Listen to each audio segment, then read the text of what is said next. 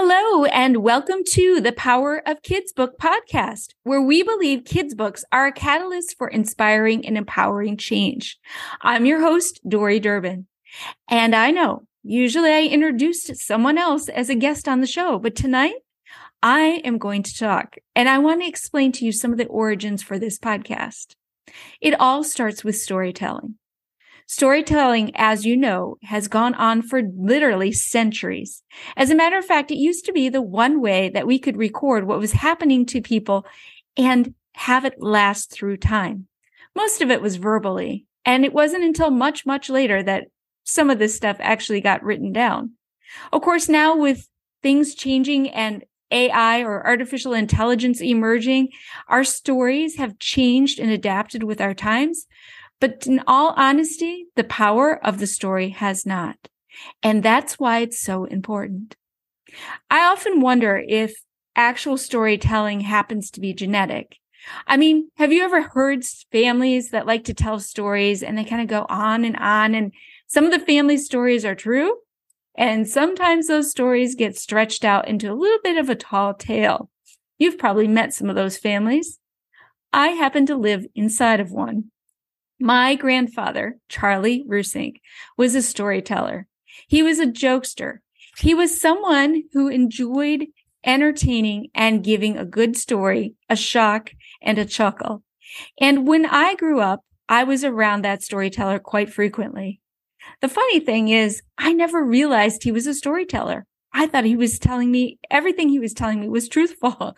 And it wasn't until years later that I realized, not all of that was actually true. The really great thing about storytelling with him was that he actually loved to do it. He loved to entertain. He actually performed at elementary schools and also on hay rides that he delivered in his hay wagon out in the middle of nowhere. My grandpa was a funny guy, and he did jokes, told jokes, and did tricks for elementary kids. I remember watching him come to my school one time and being in awe and amazement, even though it was my grandpa. And it was because of the delivery that he was able to give us. The way that he told the stories and knitted the words together made us shocked and awed and surprised, even when we weren't sure it was actually true. Now, can storytelling be genetic? I don't know. I wonder, and I ponder that just a little bit, because I know that I grew up liking to tell stories, but I will say the majority of mine are true. Now, over time, you have to wonder how much power is there in storytelling, because storytelling does have a tendency to be tall tales. It has a tendency to stretch.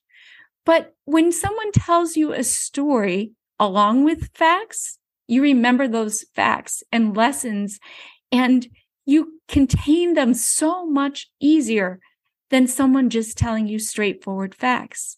As a matter of fact, we often use stories to teach kids what not to do.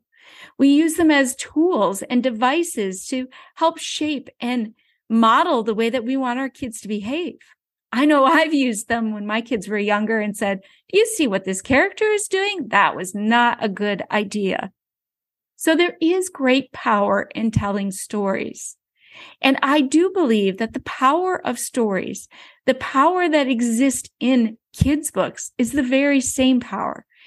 It's the power where we can take information and literally kid-size it, make it appropriate for kids to understand, for them to relate to, for them to adhere to their minds and to take with them, not just then, but because they've read that story over and over and over again, and it was read to them by trusted adults, that story resonates in their hearts and minds literally forever. And I can tell you that's true because I have several stories still in my own mind, and I know my kids do as well. So this is why we have the Power of Kids' Book podcast. There is power in kids' books. Telling a story is powerful, but taking a story and crafting it to have a very distinctive point, to have a specific meaning, to have it resonate in the minds and hearts of kids over time, that is power.